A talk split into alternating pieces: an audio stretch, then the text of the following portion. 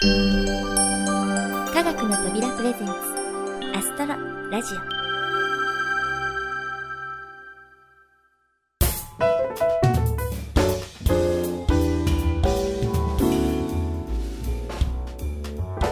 皆さんこんにちは土屋ゆ子です。本当に今年のお天気はどうなっているのでしょうか。関東地方は早い梅雨入りに早い梅雨明け。そして連日の猛暑の後は梅雨が戻りもうね体が参ってしまいそうですよね。さらに梅雨が長引いた東北地方など大雨が襲って被害が出てしまいました。とても心配ですね。とはいえ学校も夏休みに入っていよいよ8月。これからが夏本番です。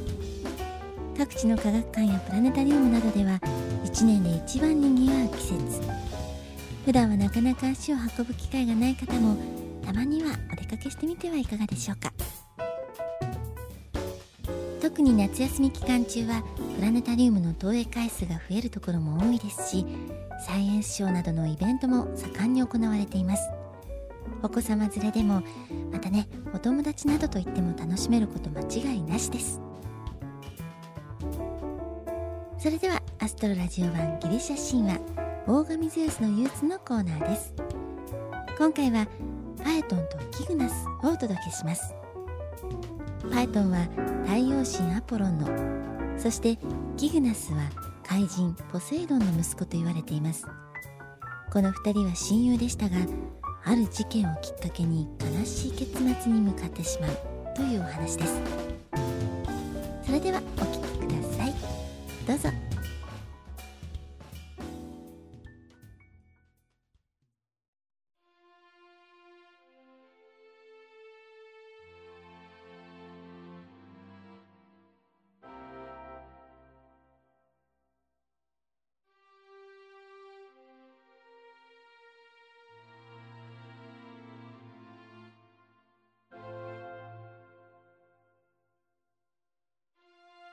昔々世界は12の神々が治めていました。その中でも王と呼ばれる特別な存在。それがゼウス。しかし王であるがゆえの悩みは尽きません。ほら今日もまた彼のもとに憂鬱の種が届いたようですよ。第5話。パエトンとキグナス。ゼウス様ゼウス様はどちらに？騒がしいぞヘルメス。何事か。は申し上げます。今太陽の馬車が暴走しておりまして各地に被害が発生しております。太陽の馬車の暴走だと？アポロンは何をしておるのだ？馬車を操っているのはアポロンにあらずどうやらアポロンの息子パエトンのようでございます。何だと？何がどうなっているというのだ？ヘルメスよ引き続き情報の収集に努めよ。私は事態収束の手立てを考える。かしこまりました。太陽の神アポロンの一日はとても忙しいものでした。4頭の太陽の馬が引く黄金の馬車を操り朝東の宮殿から天に向かって駆け上がり夕方に西の宮殿へと降り立ちます。そして夜の間にまた東の宮殿へと向かうのです。アポロンは太陽の運行そのものを司っているのでした。このようにアポロンは多忙ゆえ息子のパエトンは母や姉妹と暮らしていました。しかしパエトンは父と離れていても太陽神アポロンの息子であることに誇りを持っていたのです。ところがある時パエトンは友人たちとちょっとしたいさかいを起こしてしまったのです。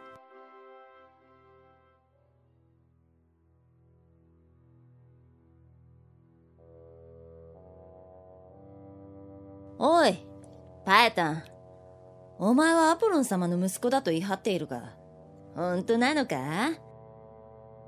なんだと？当たり前じゃないか。いやいや、怪しいもんだ。だってお前がアポロン様と一緒にいるところなど誰も見たことがないぞ。なあ、キグナス。え？う、うん。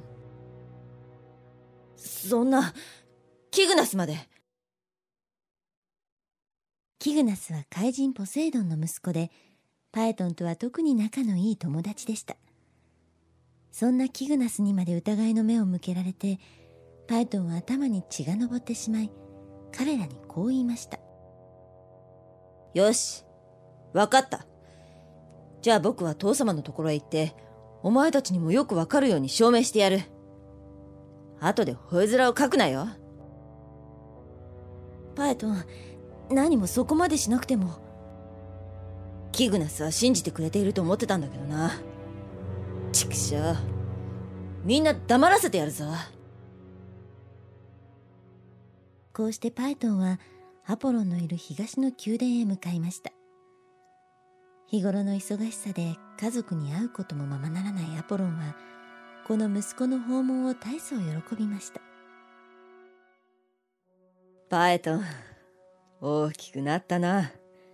父は嬉しいぞ。私もお目にかかれて嬉しゅうございます。父様。実はお願いがありまして参上いたしました。おう、どんなことだ。日頃の詫びも込めて、お前の望むことを一つだけ何でも叶えてあげよう。何なりと申してみよう。本当ですか？父様。しかし、本当にどんな望みでもいいのでしょうか？いや、いかに父様とはいえど。なんだ、疑っておるのか？よかろう。私はアポロンが冥界に流れるシツクス川に誓って、お前の望みを一つ叶えよう。これでよいか？アポロンは迂闊にもスツクス川に誓うと言ってしまいました。神といえどこの誓いは決して破ることができない習わしになっているにもかかわらずそしてこれが取り返しのつかない事態を決定的にするとは思いもせずに。ありがとうございます。それでは父様の太陽の馬車を一日私に操らせていただけないでしょうか。なんと太陽の馬車をお前が操るだと？パエトンよ。それはさすがにできぬ相談だ。あの馬車を引く馬たちは大層気性が荒く。お前が御することは到底かなわん。悪いことは言わぬ。別の望みを考えよいいえ父様。私の望みはただ一つ。あの太陽の馬車を操ることでございます。何卒お許しを。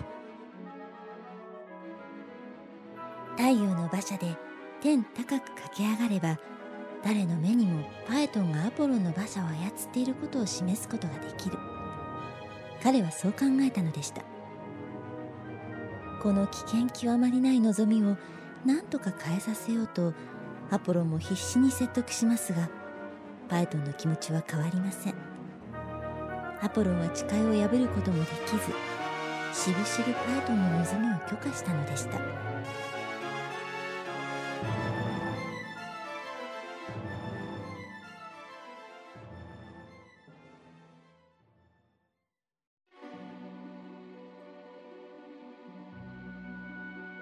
致し方ない。どうせ乗り込んだとしても馬が暴れてまともに動かすこともできまい。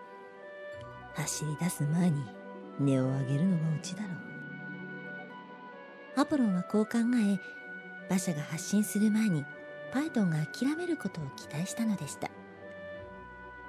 しかしパイトンが馬車に乗り込んでも馬たちはなぜかおとなしくしています。アポロンが困惑する間もなくパイトンと馬車は天へと駆け上がったのでした。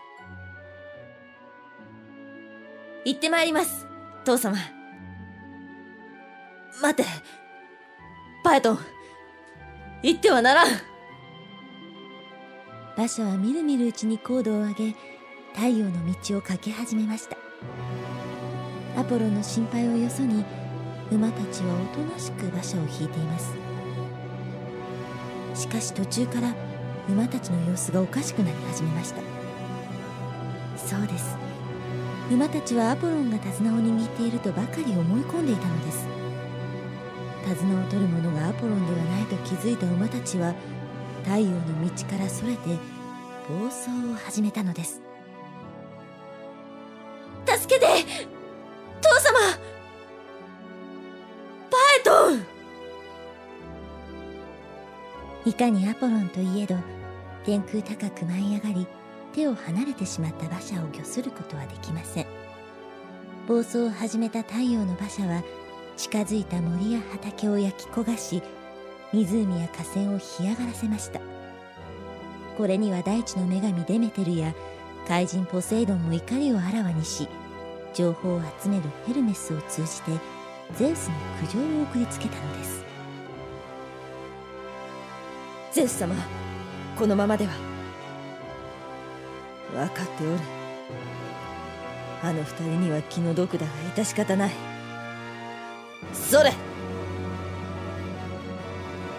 ゼウスが馬車に向かって腕を振り下ろすと一閃。来光の矢が馬車にいるパエトンを貫いたのです。うわ来光に撃ち抜かれたパエトンは絶命。馬車から振り落とされそのままエリダヌス川に落ちていきました。パエトン自らが招いた事故とはいえアポロもそしてゼウスもやりきれない気持ちを胸にその様子をただただ見守ることしかできずにいました。そんな時パエトンが落ちた辺りに血相を変えた少年が駆けつけたのです。その少年はパエトンの親友キグナスでした。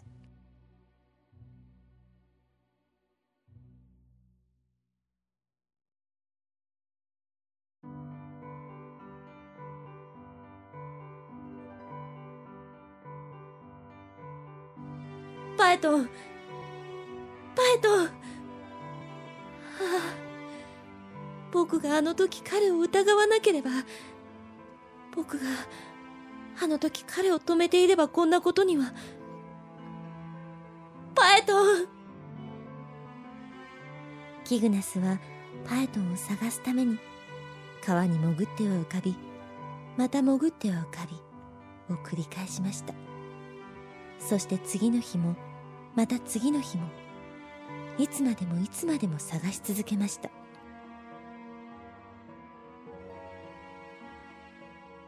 ゼウス様この度の失態誠に申し訳ございませんでした。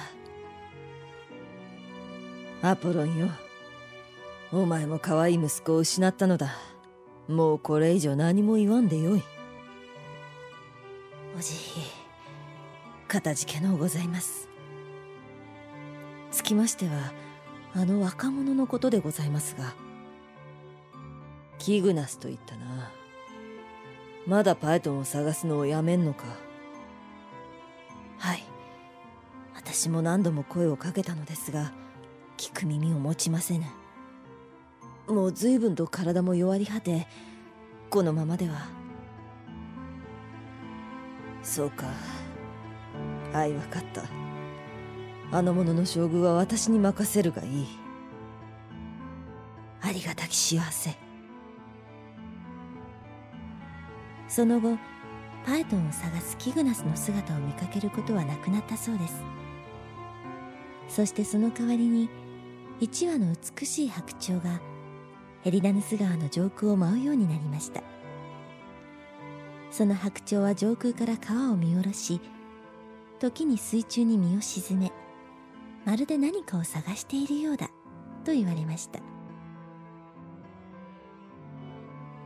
夏の夜空天の川の中で大きな翼を広げる姿が美しい白鳥座。親友パエトンを探すキグナスをゼウスが白鳥の姿に変え天に召し上げた姿だと言われています。またパエトンの姉妹たちは悲しみのあまりエリタヌス川のほとりでポプラの木に姿を変えその涙は琥珀になったという伝説も残っています。さてさまざまな悩みを抱えるゼウスの憂鬱はまだまだ続きます。ほらまた次の憂鬱の種が届いたようですがそれはまた次回のお楽しみ。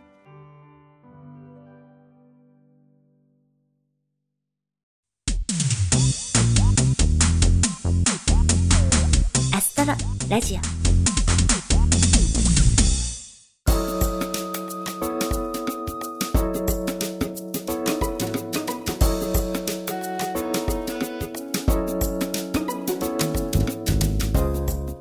大神ゼウスの憂鬱いかがでしたか？回のオルフェイスに続き今回も悲しいお話でした。プロデューサーの小林さんによると白鳥座の神話はもう一つあってゼウスが人妻にちょっかいを出そうとした時に相手を油断させるために化けた白鳥の姿だという伝説があるそうです。でもお話として楽しくも悲しくもならないということでこちらを取り上げたとのことです。私もねうん、こっちの方がいいですね。それでは次回のエピソードをお楽しみに。さてインフォメーションのコーナーです。今年の8月13日は2つの天文イベントが重なるそうです。ご紹介しましょう。まずは毎年恒例伝統的七夕。アストロラジオをお聴きの皆さんにはもうおなじみではないでしょうか。いわゆる旧暦の7月7日にあたる日。それが伝統的七夕の日で国立天文台の計算によれば今年は8月13日です。現在のカレンダーによる7月7日は日本列島はほぼ梅雨の最中で星を見ることは難しいですよね。国立天文台では梅雨の明けた後になるこの伝統的七夕の日を計算して皆さんに星に親しんでもらおうと広報に努めています。そしてこの伝統的七夕の日に行われるのがこれも毎年恒例になりました。ライトダウンキャンペーン。全国各地でライトダウンや観望会などさまざまなイベントが行われています。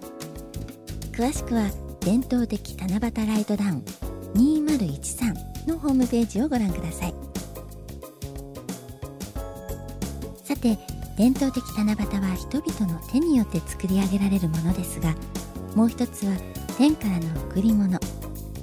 夏の天文風物詩というべきペルセウス座流星群の極大。